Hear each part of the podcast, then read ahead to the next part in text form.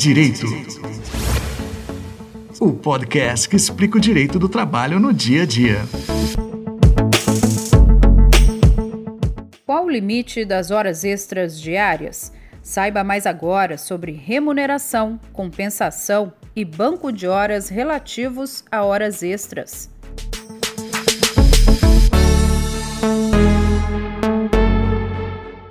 O empregado pode cumprir um limite de 2 horas extras por dia. A remuneração da hora extra deve ser, pelo menos, 50% maior do que o valor da hora normal. Mas atenção, esse acréscimo deve ser de 100% aos domingos e feriados. O pagamento da hora extra pode ser compensado pela diminuição da jornada em outro dia. O banco de horas não precisa estar previsto em acordo ou convenção coletiva de trabalho. Ele poderá ser pactuado por acordo individual escrito. Nesse caso, a compensação deve acontecer no período máximo de 6 meses. Em caso de demissão, o trabalhador tem direito ao pagamento das horas extras não compensadas.